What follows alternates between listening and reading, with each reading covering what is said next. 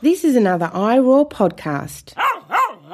We can, we should be prioritizing sweet, sociable, sound dogs above conformation, above breed, above looks. Hey, I'm Katya. I am a writer and a life coach for animal people. And I'm Jenny. I'm the founder of Better Together Dog Rescue. And together we are your hosts here at The Animal That Changed You. We are moms of both humans and dogs who want to advocate for animals, support our animal friends, and seek out ways to make a difference. So if you love animals, you have come to the right place. This show is for you. Hi, Tatsy listeners. It's Jenny and Katya here. Hi. And before we get into today's episode, we just wanted to do a little side bit to let you know that although the episode is very heavily focused on rescue dogs, it's important for Katya and I to say that this also pertains to the breeding world as well, which we'll be talking about on a future episode. So stay tuned for that. But Katya, pipe in here and Yeah. explain why it's so important to us. Yeah. uh, Well, first of all, you had a great, cute name for the Tatsy listeners, Tatsies. Tatsies. I just want to give you some love for that, Jenny. Yeah. And yeah, Tatsies. Now I'm just going to like throw it around like Tatsies, what's up? We just wanted to come on here and say that our guest today is steeped, uh, like Jenny said, she's steeped in the shelter world. So her data and observations and knowledge comes from experience with animal shelters and, and rescue dogs. But it's important for us to mention that some of the things that she has seen trend wise maybe aren't things that we like. That doesn't mean they're not true. And she is not steeped in the breeding world, so she doesn't speak to that. But we have found that it is equally true in that world as well. And you will know what we mean. Now you're so like in suspense, have to listen. Like you have to listen so that you know what we're talking about. But we just wanted to be fair exactly. to our rescue, our rescue dogs who we adore so much. That's what we're in it for. It was just important for us to let you know that also in this conversation, you know, breeding breeders in the back of your mind as well with this trend that we'll be talking about. And enjoy the episode. Yeah, we love you guys and we love your animals. Oh my God. I'm very excited, Jenny. I mean, I say this at the top of every episode, but like you know that I'm really excited. I know that you're really excited. You have been talking about this forever. And anyone- I'm super excited too. yeah. I mean, anyone who will listen, the mailman's like, Can I go? And I'm like, But Sue Sternberg is coming on the podcast. like, God. ma'am, ma'am. So I need to learn today. And I'm so excited to learn. Like, you- this is what I need in my life today. I was going to say, do you feel like you're just going to be taking notes? Pretty much taking notes. I need it. I mean, there are things that I'm not great at. And I am always open, always open, especially with, you know, hopefully having my own building in the future. I need to know all about dogs, animals, training, assessments. Like it's so important. I want to be the best I can be at it. Hmm, Join the club, right? Yeah. You know, the best. For our listeners, before we jump in, I just want to say Stu- Sue Sternberg has been working in shelters and as a dog trainer, I think since 1980s. Is that correct, Sue? 1981. Yeah. Wow. Okay. Oh, wow, wow. She has a book assessing aggression thresholds in dogs. She has an, a whole assessment protocol for understanding how to read dogs, I guess, uh, how Yeah. to tell best homes. Is that correct? Is that how Yeah. you say it? Yeah. Um, and what I, what drew me to Sue's work was her honesty and ability to look at both sides of something, all sides of something. And I know that you know us animal lovers sometimes like our side that defends what we feel about animals. So I find that very rare. And Sue, Jenny and I really want to know if there's an animal who's changed you before we even dive into your work. Oh, God. Uh, um, any particular animal? No, I feel, I mean, I've had, I think I've had something like over 25 dogs so far in my lifetime. You know, and that that includes the dogs that I was born into the household with and dogs I had as a child. And I did, I adopted probably a handful of seniors that I knew weren't going to last very long.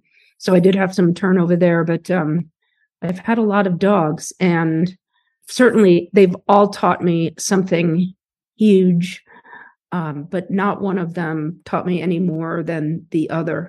Well, that's beautiful and and also similar to me. I mean, Yeah. I have had many foster dogs. I have my own three current dogs and then my previous dog and my childhood dog and each of Yeah. them has taught me something. Yeah. Every single one of them has Yeah. made an impact on my life in one way or another. So, I understand that and I think that's also really beautiful. Yeah. That's true. Elvis, Elvis, the Elvis also impacted you, Jenny. Your mouse. What's his name? Yes, Tiny Elvis as well. And his short life with me left an imprint. Yeah. He sure did. He Yeah. sure did. Elvis. That's great. It's a good name Yeah. for a mouse. Named named by my 11 year old son. So Oh, those are yeah. people to name anything. Mhm. So, how did you start this work? How did you? What brought you into working with animals and and assess and, and and not only assessing, but especially in the shelter world, which is Jenny and I's favorite place to be. Oddly, the animal Yeah. shelter. But I'm with you. Um, well, I, I, um, my father was an incredible dog lover, and for entertainment on the weekends when I was very young, we grew up in New York City, and he would take um, me and my sister to Dog Hill, which was in Central Park, and it was the first dog park, official kind of, no, non-official. It was unfenced, but it's where everyone went on weekends to hang out with their dogs. And we went there as a form of entertainment and thrill and we we had dogs always growing up so i by the age of 8 i had read every dog book in the school library. I could name all of the akc dog breeds. I think there were 125 at that time. And i remember saying out loud i said out loud to myself in the dog book section of my library all alone i said i'm going to be a dog trainer. Mm. so I knew early on that I would want to do something with with animals. And then um, when I was 18, I dropped out of college full time, and I started going part time. And I I got a day job working for a veterinarian and a weekend job working at an animal shelter in Western Massachusetts. And then I was also dog training. I was taking my own dogs to classes, and then the instructor asked if I would want to stay and assist in the more advanced classes. So I was hooked. yeah, Um, so there I was, straddling the shelter world and the dog training world. And in 1981, the two had never met. Like if you were a dog trainer, you had nothing to do with the animal shelter world. And if you were in an animal shelter, you knew nothing about training. So wow. yeah, it was an amazing time. You were a pioneer. I was just at the right place at the right time. I. I mean, Yeah. Jenny and I really like to talk about dogs, which is, I think, why we're like, tell us everything. I But- know. That is really interesting. I guess I never thought like of that time before trainers Yeah. were going into shelters or shelters Yeah. were, you know, like that that those bridges had been built. Yeah, they were they were really completely separated. I remember at the kennel club because you trained at the kennel club. It was all group classes.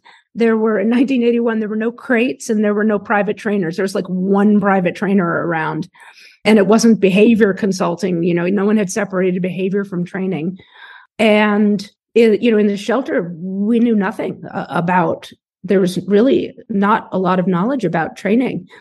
And the people at the kennel club all had purebreds because you know the only type of dog sport was for registered purebreds i don't even think there was an indefinite listing privilege then through the american kennel club or maybe there was and that was a way you could you could send photos and say that you thought your dog was a purebred but had no papers and that would allow you to do some dog sports but so it was very it was a very separate field it was also it was it was such a different time. So this is uh, Western Massachusetts, and I remember I remember as a dog control officer, I got a call about a stray dog because I was also a dog control officer in uh, Shutesbury, Massachusetts, on the west side of the Quabbin, and uh, so I got a call. Went out and I picked up a stray, and the stray was uh, uh, intact female, probably about a year and a half, of a breed that was pretty rare. And I looked at the dog and, and I remember I brought her to the kennel club that night to show a couple friends and I was like, oh, look what I found. And they're like, oh my God, there must be a breeder like looking for her. I was like, oh, you know, yeah. And uh, she was a Rottweiler. yeah. And I remember, I remember uh, finding, I, I found a Rottweiler rescue who were just so happy to take her when she hadn't been claimed. So that's like, can I remember a time before Rottweilers were incredibly popular? Yeah. Like, right. Were yeah. things better or worse than in terms of shelters and numbers and like was it better or was it worse because they didn't have the information but yeah so i don't know it's you know the the definitions of better or worse are really murky right mm-hmm. so like uh, let's dive into some controversy so mm-hmm. maybe maybe the communities were a little better off because there was so many more dogs so there's much more dog overpopulation and so shelters were much more overwhelmed exponentially more overwhelmed with pop, you know, with dogs and puppies.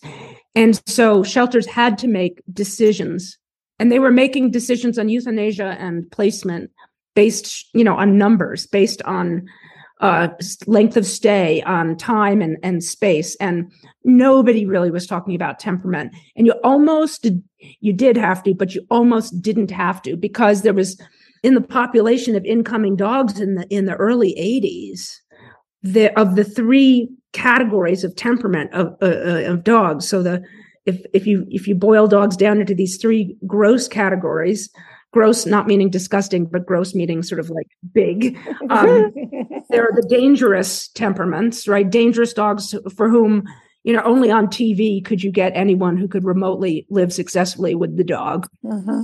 The good dogs, uh, quote unquote, good dogs, who are basically dogs who are so far away from aggression in every category that they could live with anyone of any experience with any number of kids in any environment and likely be successful. So the good dogs, the dangerous dogs, and then the middle dogs, the middle category is of course the borderline gray area dogs who aren't quite dangerous and and they're not good in all situations and they need just the right person, just the right environment and yeah. some work to be successful. So back in the 80s, we still had a very large portion of good dogs and a smaller portion of borderline and an even smaller portion of dangerous.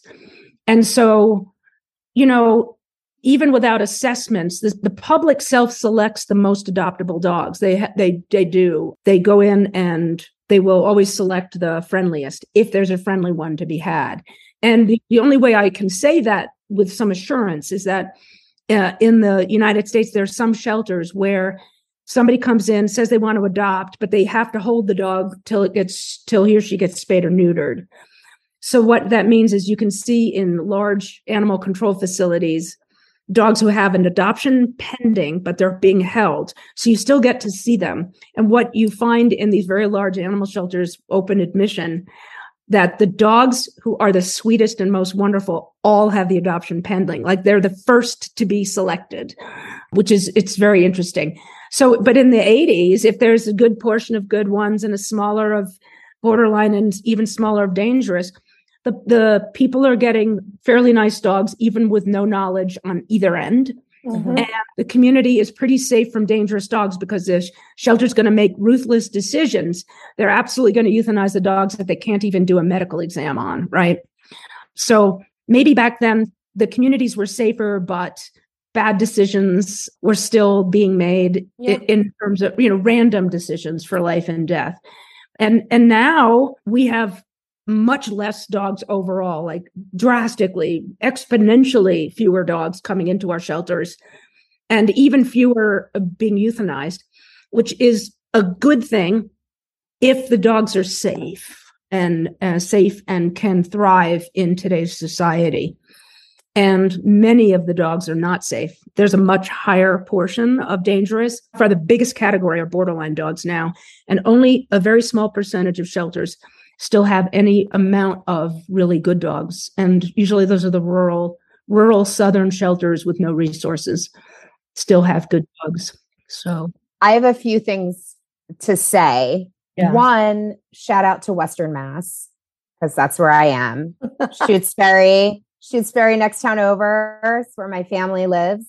Oh, yeah. I love that. Two, my eight year old brings home every library book that has to do with animals. So Oh, it's, you just gave me like massive hope that he's going to follow in my footsteps in some form, uh, because that's my favorite thing.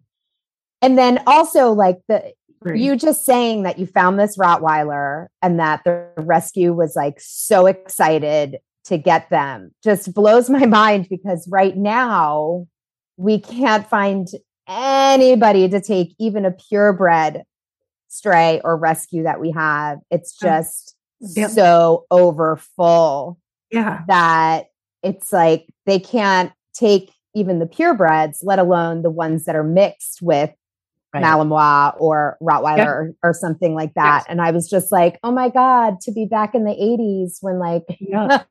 But there have, were people who could take them in. I We're just dealing with such a struggle. Yeah. I have a follow up on that because Sue said we have far less dogs coming in. Hmm. Yeah. So I'm wondering if it's and and this is I mean, look, we all love animals here. So I just want to put that blanket over all the words that are being said. I'd like we need to say it. Obviously, this is fun for us to talk about.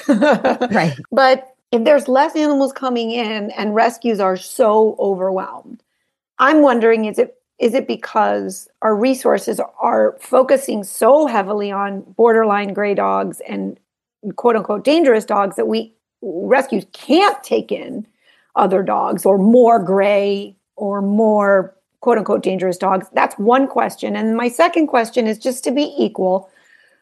Is it fair to assume that there are far more, the biggest majority right now is the gray in between?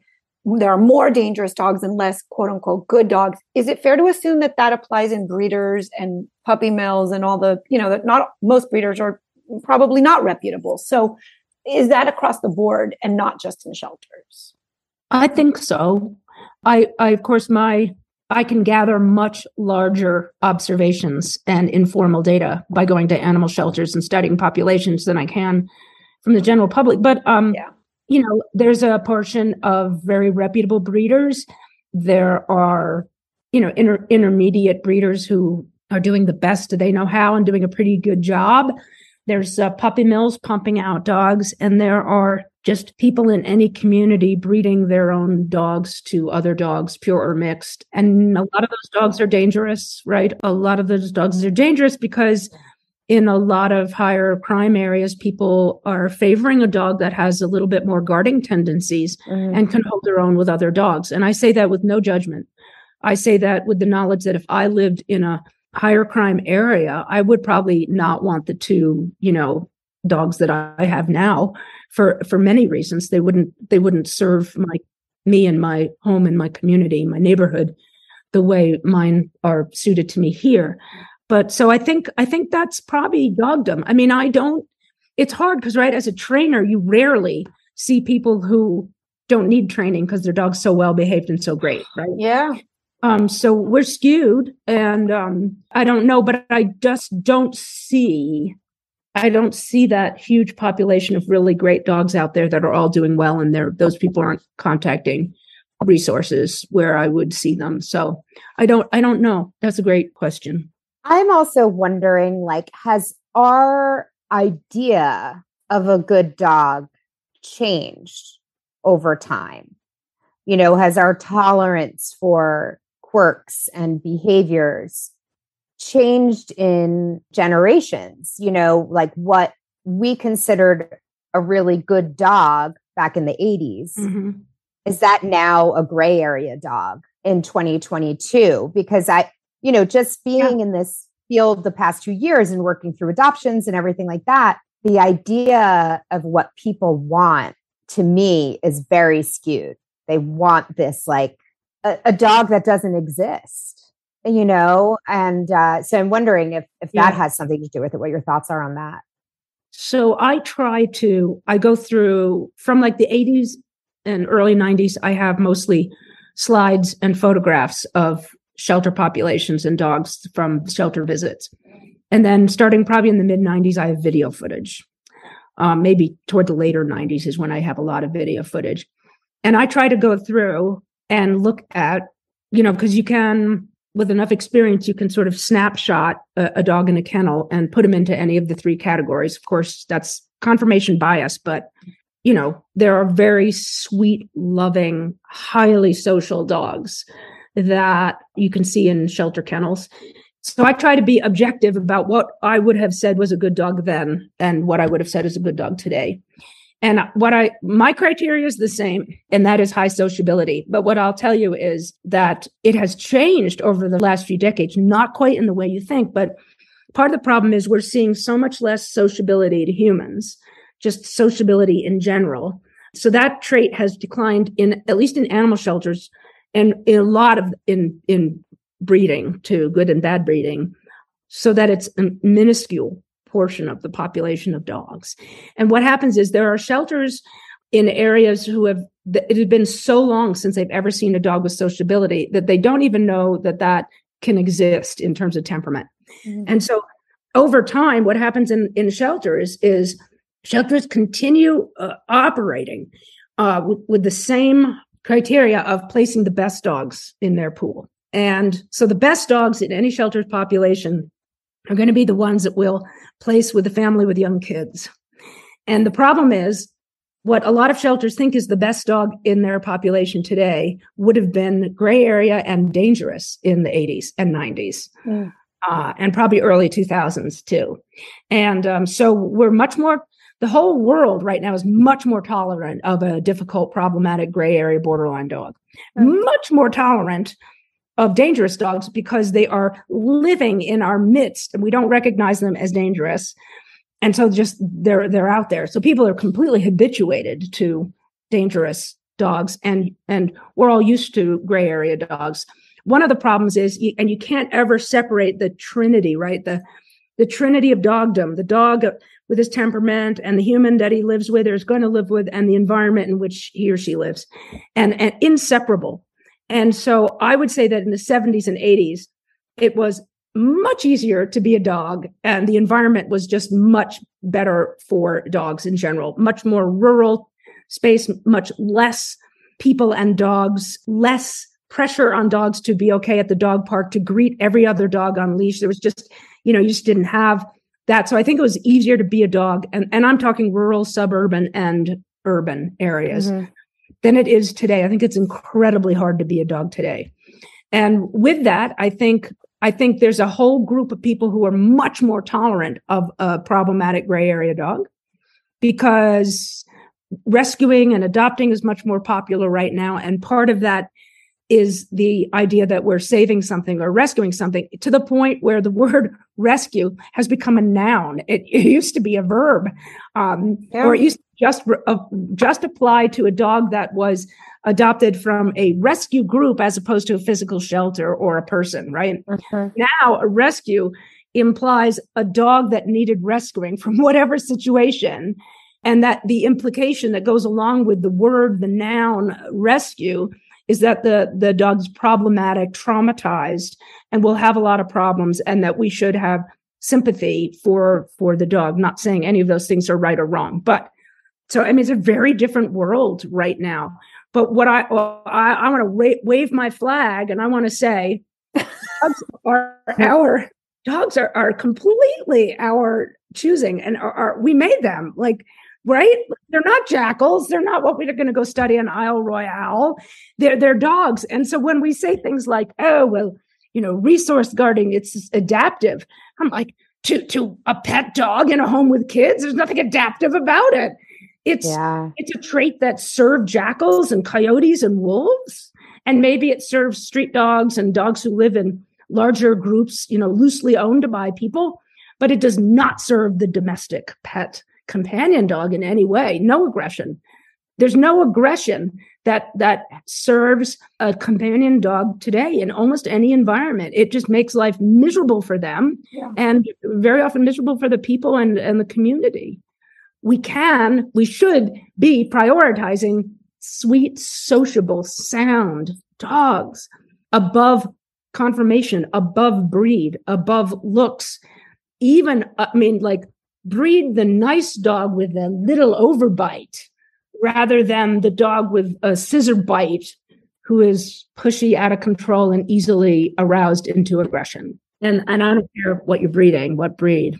So how much of that what you I mean, just wow. Like that's gonna i I'm gonna have to replay and digest some of this information. But I always have more questions because I have OCD. That's a fact. Okay, but one, how much I I know it's both, but how much is nature and how much is nurture with what's going on? And two, you had started mentioning about you know shelters today. What we think is a great dog might have been a gray area dog. So can, yeah.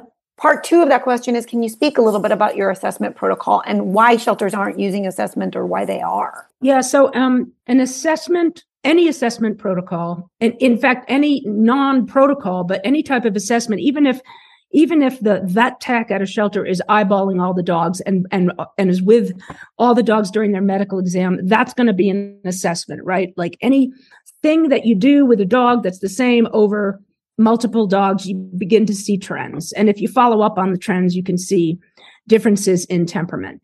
And so I created Assess-A-Pet and and what Assess-A-Pet looks to do is to put the dogs into those three categories.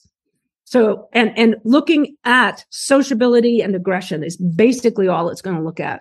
Because that's here's here's the thing. You take a highly sociable dog and you with with a with low aggression thresholds, meaning the dog's unlikely to reach an aggression threshold in its lifetime because of its temperament, not because of circumstance, like not because the kids did all the right things, but because the dog has a temperament where you'd have to put so much on the dog for him to even think about yeah. thinking about aggression. And then even when he thinks about getting aggressive it doesn't it's no more at worse than an air snap rather than a mauling. Okay. Yeah. And so you take those dogs and what the, the, the, the thing is this, and, and I wish breeders would understand this is sociability isn't just like something we're looking for in an assessment. Sociability is the trait that makes the individual dog stable. It gives you behavioral health. It gives you a dog that can basically cope with many different environments, good and bad, many different situations, stressful and non-stressful, and many different kinds of exercise opportunities or no exercise opportunities, the dog who's highly sociable has a much better chance of thriving in almost any he, he's not going to be the boldest dog in the in the you know whatever in, in the world but he's his any type of anxiety or fear that he has is within the realm of being able to cope not because mm-hmm. people did all the right things like it Sociability gives you behavioral health, the package of health. Is that and nature or nurture or both? I think, it's, I think it's nature, but I think it's also epigenetics. Like I think it's things that happen to the mother in utero in her environment. And I think it's things that happen mm. to the puppies very early on are just as important as who the parents and the grandparents were. Wow. That's my opinion. Um, that's my observations. But dogs who have a low aggression threshold in any area whether it's deliberate, right? Whether it's a terrier who are being bred with a low threshold for dog aggression uh, in the terrier group, because a lot of them are, they're supposed to be able to spar in the ring and posture and or fight, right? Like, you know, not that we're condoning that, but that was part of why people bred certain types. But anytime you're breeding a dog with a low threshold, whether it's dog to dog aggression, guarding aggression, whether it's um, stranger or territorial type aggression, whatever the category, what you're the package that you're getting is a dog who is less behaviorally healthy overall. You're going to get a dog more prone to anxiety, more prone um, to stress and fears, and not being able to cope throughout different environments and with different people. I can't remember why I started. Well, we were talking about Assess-A-Pet. Okay, yeah. right. Well, we were asking you like little interjections, but yes. And, and then how, yeah, how, what's going on now then with how we know those dogs and why we need to versus not. I I mean, our listeners might want to know the argument why people don't want to assess, but so part of what's going on right now is it, it, it has to do with not has to do with assessments, but what you do with a dog who's dangerous in your care. Or what you do if you have way too many borderline dogs and not enough adopters in your shelter, which means then that all the borderline dogs who already are going to have a longer length of stay um, because of their, you know, a finite number of possibilities where they could really thrive and be successful in different environments with different people. Um, they're going to have a longer length of stay. And if 98% of the dogs in your shelter are borderline, you're going to have a hoarding situation and you're not going to have enough adopters. You know, adoptions encourage more adoptions. The more you have a population that doesn't move, that where adopters just aren't adopting fast enough, they go stale, they all get contagious uh, behaviors in the kennel where they're mm-hmm. um, spinning and, and, rebounding or barking or lunging. And they're the, the contagious behaviors with each other long term in the shelter are very uh, very problematic for the dogs and for those adopters wanting to come in and the staff trying to take care of these dogs and their their mental and behavioral and emotional quality of life health um, in the in the shelters so the, the problem isn't assessments. The problem isn't like if you asked any shelter, would you like to identify, you, you know, your dangerous dogs and would you like to identify your most adoptable? Um, and would you like to identify the ones that are problematic and, and try and aim them into just the right perfect situation for success? Any shelter, I think, would say, oh my God, yes, that is our goal. But the problem is that what do you do with the dangerous dogs? If you don't euthanize, then you're committed to sanctuary. And most shelters that are doing adoptions or doing any intake at all are not set up for sanctuary. Most sanctuaries, to be honest, are not set up for sanctuary because sanctuary uh, is usually a non euthanasia mindset. And the problem is either you set up a sanctuary with a cutoff, meaning your sanctuary can hold 20 dogs or your sanctuary can hold 200 dogs and that when somebody calls with a 201th dog, you say, I'm sorry, we can't take, we can no longer take dogs until one of our dogs die. Mm-hmm. Um, and so, but most people who have a sanctuary aren't good at turning away um, or capping it off. And certainly, if you cap off and you stop accepting new dogs, you will run out of money. And then, and and it's very expensive taking care of um, aggressive dogs. And, and, and then there's also, I mean, you know, Katya and I have discussed this previously, you know, behavioral euthanasia versus quality of life in these sanctuary situations. Like some of these aggressive dogs, their mindset is it's just, it's not fair for them to live that way. And, you know, so there's that whole aspect yeah. of it too. Like, of course, like, yeah. you don't want to have to put down animals, you don't want to put them to sleep, but you know, is a sanctuary life the life for every dog? Like those dogs that are stressed, those dogs, you know, like that's, yeah, they don't want to live like that. No. We just have to be the ones to make that decision, unfortunately. Right. But the problem is, like, let's say you take, you know, Joe Schmo shelter in Joe Schmo, you know, Wisconsin. I love that place. I love that favorite town. place to go. Favorite vacation place. yeah, it's a good place. Um, so Joe Schmo shelter in Joe Schmo, Wisconsin, and let's say um, you know they've been operating and doing whatever they've been doing and then they get a new director in and a new manager and they're like god you know you know what? We we're getting so many bites to our volunteers and staff and we have so many returns for biting. We will really want to set up some sort of an assessment. We really want to get better at what we're doing. And here's where it gets tricky. So joe schmo shelter says okay let's let's get let's train our staff and really understand um, how to implement any any protocol for assessment doesn't matter whose or, which one. And so i'm going to tell you right now that joe schmo animal shelter is going to have majority of gray area dogs and a pretty high percentage of dangerous dogs and very few adoptable good dogs safe appropriate because those dogs get adopted really quickly so you'll you won't have that many. And if you're not if you're not triaging your incoming dogs every space that was open by adopted an adoptable dog being adopted out might get filled incoming with an adoptable dog, but more likely it's going to get filled with gray area or dangerous because that has a that's a bigger population. So anyway, over time, Joe Schmo Shelter, in the absence of doing, um, you know, whatever screening, are going to have the majority of, of borderline and dangerous dogs. So you go in and you say, okay, here, this is how you're going to assess. This is how you can put the dogs into those categories. And so let's say they have 50 dogs and let's say, and this is not, I'm not being unrealistic, but let's say 30 of those dogs are borderline. They need just the right home, just the right person and and some luck for them not to bite and for them to actually be successful dog and community And let's say of the third, third, what did I say, 30 or 35? 30? Let's say so there's 30 20 at- left. Okay. Of 20 left, let's say um, 12 are dangerous. And let's say eight are safe.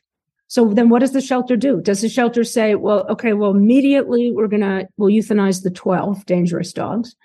And I'm telling you, your volunteers and your community gets a wind that you're going to euthanize 12 or more dogs. And because maybe of your 20, uh, your 30 gray area dogs, maybe 25 had been there for three years or more. And I'm telling you, they might have started out gray area, but right now they're suffering. They have no quality of life and they're not getting better. They're probably irredeemably kennel crazy. Mhm. So then what do you do? What do you, what do you, you can't find sanctuaries for all of those. If you're confronted with euthanasia, shelters can't do it. Even if they wanted to do it, there's a community and a rescue and a volunteer outrage. And so, and we're afraid of social media. I'm not, that's not a judgment. I have been afraid of social media.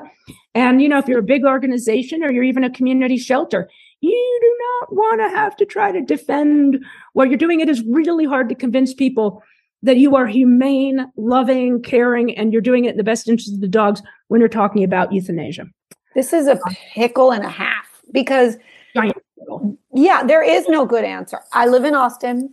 I love how idealistic Austin is about animal and I love how much the community cares, but you know, we're struggling. We're having a hard time in a I'm pretty sure still no kill city, meaning that we don't euthanize for time and space. Yeah. But we have dogs that Yep. are, you know, would decimate another dog Yeah, I would de- would decimate another dog. They can live fine in a home with this one kind of person, and we're holding them, and they've been in a kennel for two years. And the dog, it's it's not that that dog isn't having, it's not that the dog is you know losing weight and having a horrible time. They're not. They're getting walks. We have a huge volunteer base. Like eh, people are incredibly kind. Austin, you put out a call. We need help. People show up, but at some point, I I'm like, we're moving air around because every month it's like we need more we have 90 pop-up crates please and it's like people are running or free adoption events free no price zero dollars well how many of those dogs come back what was the Right. investment in that dog what it's like we're just it's whack-a-mole. And I'm, I'm confused. I don't understand what the long-term game is. And and i think austin's doing a great job. So i can't imagine uh, in a place that isn't. Yeah. Well, and you know what is a great job? Is it where is the is the barometer the uh, euthanasia rate, the save rate, the live rate, or you know can we have rates that guide our decisions about living dogs and and living pet owners and living neighborhoods, right? Like it, what what is success and um you know if if there's a dog that would kill another dog if he got loose I- I don't want the dog in my neighborhood. I don't want him coming into my community. Don't want to meet him on my hiking trails. Don't want to meet him in the vet, you know, waiting room.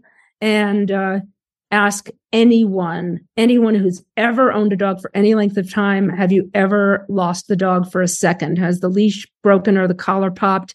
Or has the dog jumped out of your car earlier than what you thought?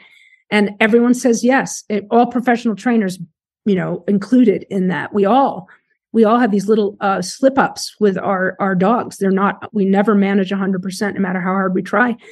And um, lack of management is okay if the dog is safe, and lack of management turns into a disaster, community disaster when it's not. And um, How do we make these decisions then when they're not objective? It's one person or or a couple people in one place versus another. Everyone's making their own decisions, having their own lines drawn in the sand, and then we don't make them with other people, right? We're just making them with animals. So it starts to get ethical, you know, in terms of like this big existential metaphysical question of like how we make those how how we choose. Yeah and and i don't know like how do we repair the the system? And i think really the best way to go forward is to uh really and is here you might want to bleep this entire next sentence out but the best way forward says Sue Sternberg is to be breeding really nice stable sociable dogs of you know by breeding X dog that is successful and sweet and safe to X, Y dog who is you know, successful and sweet and safe. And if we start breeding nice dogs, then a people be like, well, look, that's a really nice dog. And here, here's here's this is my most brilliant idea today. okay, are you ready? Oh, like, born I, ready.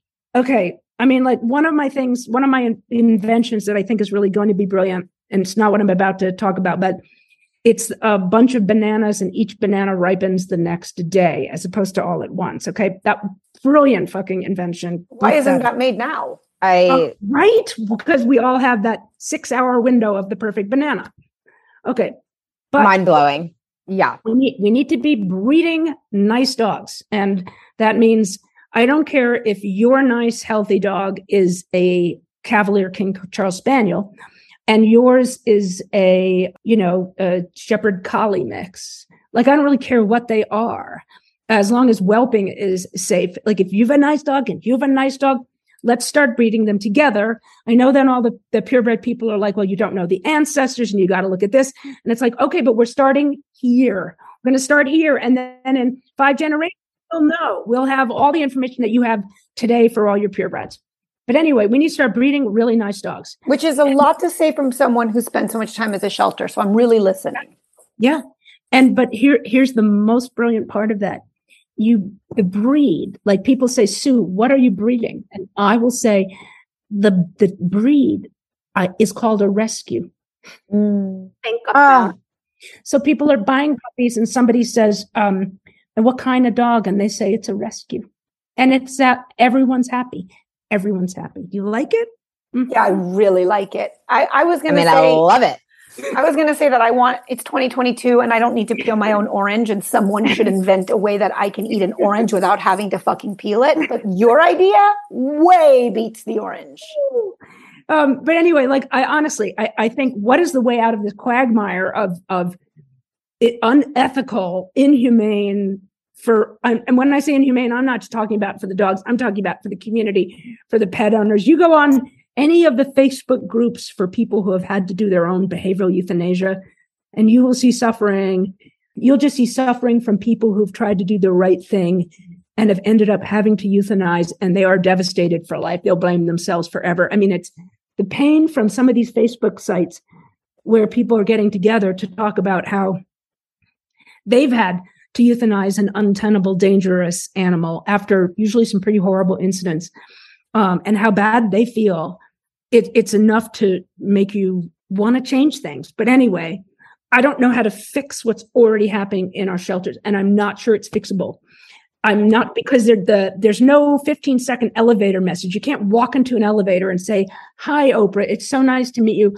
I want to talk about why we need to euthanize more dogs in our shelters, right? Like, like you can't start there and you can't end there, right? Like there's so much more going on, but I think, I think we do have to prioritize nice dogs and breeding nice dogs, healthy, nice dogs and, and not for any other reason except that when you breed for a really healthy, nice dog, you get a dog who is happier and healthier and can thrive and for the dog's sake as well to adjust to the environment. And it's really hard to be a dog today. We need to be breeding dogs, not for the special purpose of what they were created for 100 years ago.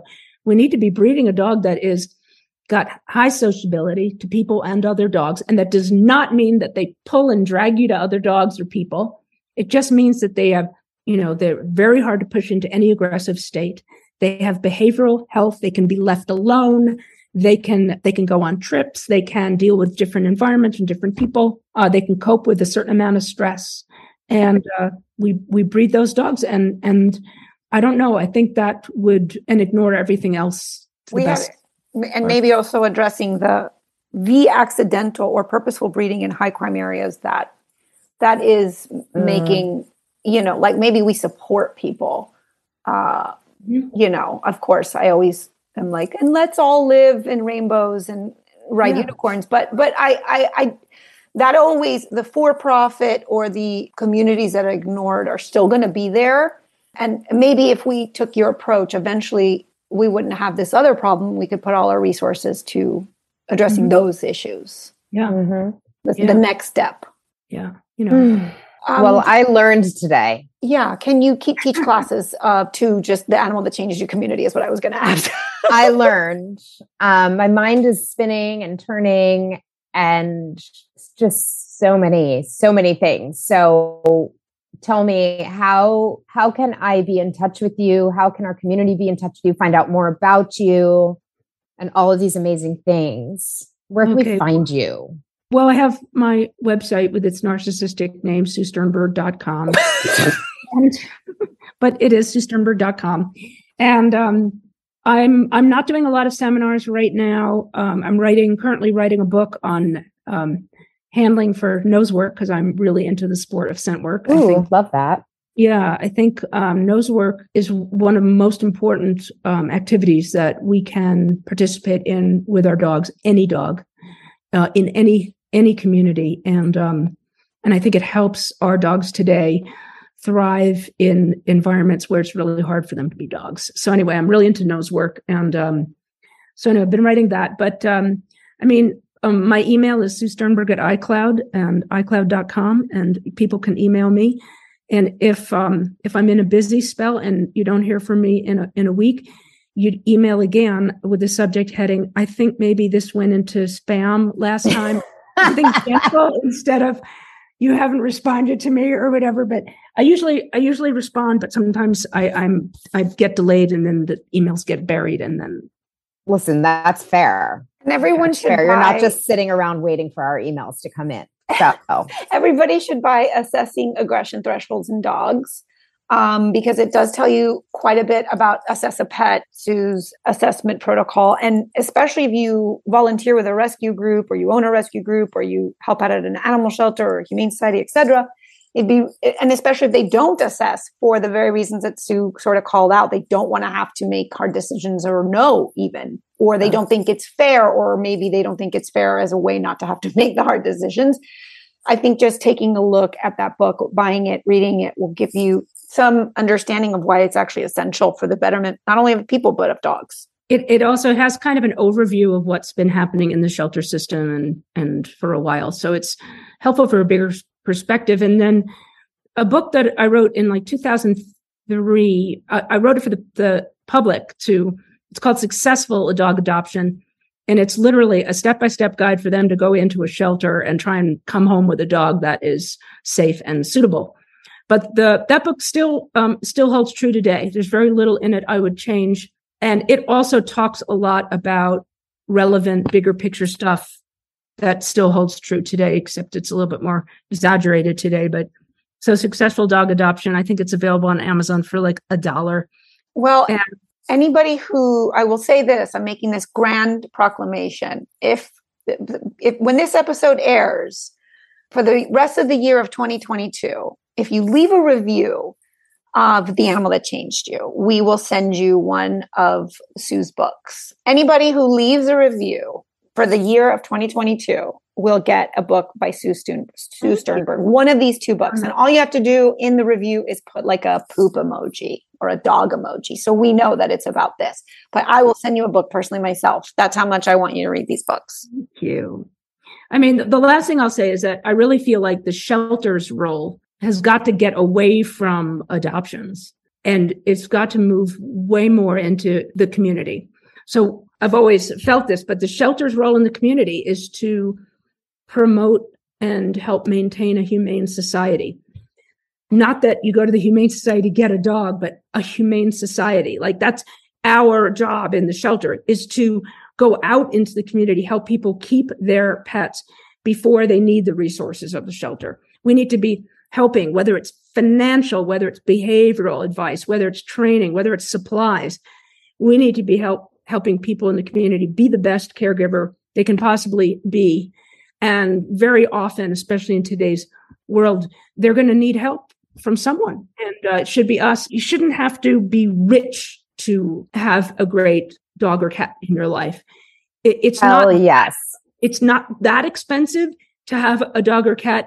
Some of the, you know, extra things, the the catastrophic veterinary or life circumstances, we need help. And that's where the shelter should be putting all of his resources into helping the people and the pets in the community that are already there with the concentration being on neighborhoods and, and communities and, and humaneness and how to model, model care and humaneness to uh, everyone. And that that's the role of the shelter. The role of shelter shouldn't be how many adoptions, what's our live release rate? Like, you know, I would count it as a live release rate. If you went into the community, you paid for somebody's dog and transported them to be spayed or to have the leg uh, repaired that was broken when the animal was accidentally hit by a car. Um, and not judge somebody because their animal's hit by a car but um, and not judge them for not having the $2000 to repair the leg but in, instead helping them so that it doesn't happen again and that they can get through it. And so but we are valuing the relationship. We are valuing the life of the dog and we're valuing that them and and that partnership. So anyway that's that's what i think for sheltering. And then and then we've got to we've got to all be breeding healthier dogs physically and uh, emotionally and behaviorally. And that means prioritizing sociability. The other last thing i'll say is whether you want to learn about assessments or not if you just love dogs i made talking about ocd i made a three hour 40 minute it's three dvds or you can stream it it's called the ethogram it's a very dry name but what it is i mean i took every discrete dog behavior. And I divided it up so you could see it and then see it in slow motion and see them uh, in bulk in different dogs doing them. This is all from shelter evaluations, but this applies to all dogs. And then at the end of the the ethogram DVD set, I took known dogs with bite histories and showed this the suite of behaviors. You could see it play out which are common to dogs who have bitten and which are common to dogs that haven't. So you can you can teach yourself to see the nuances of behavior that give you a better overall picture of uh, behavioral health, of aggression, of the dog starting to head towards an aggression threshold, which means you can get them back off of that if you can recognize the journey. Oof, I, some people might watch The Godfather with three hours, but not. Me. I was going to say, like, this me. is my Friday night this is going to be my Friday night movie night with popcorn and a cocktail. Our husbands will not be joining us. No. They'll be so angry. Thank you so much, Sue. Thank, Thank you guys you, so Sue. much for all your positivity and your energy. It was just great. You're a rock star. Now, so keep doing what you're doing. If I can help in any way, thank you again for having me. Thank you for tuning in to The Animal That Changed You. We'll see you next week. We hope you subscribe to this show and leave a review, tell your people, and become our friend. Follow us on Instagram at The Animal That Changed You and at Better Together Dog Rescue. We're here for you and we're here for your animals. For more great iRoar podcasts, visit iroarpod.com. That's I R O A R P O D.com.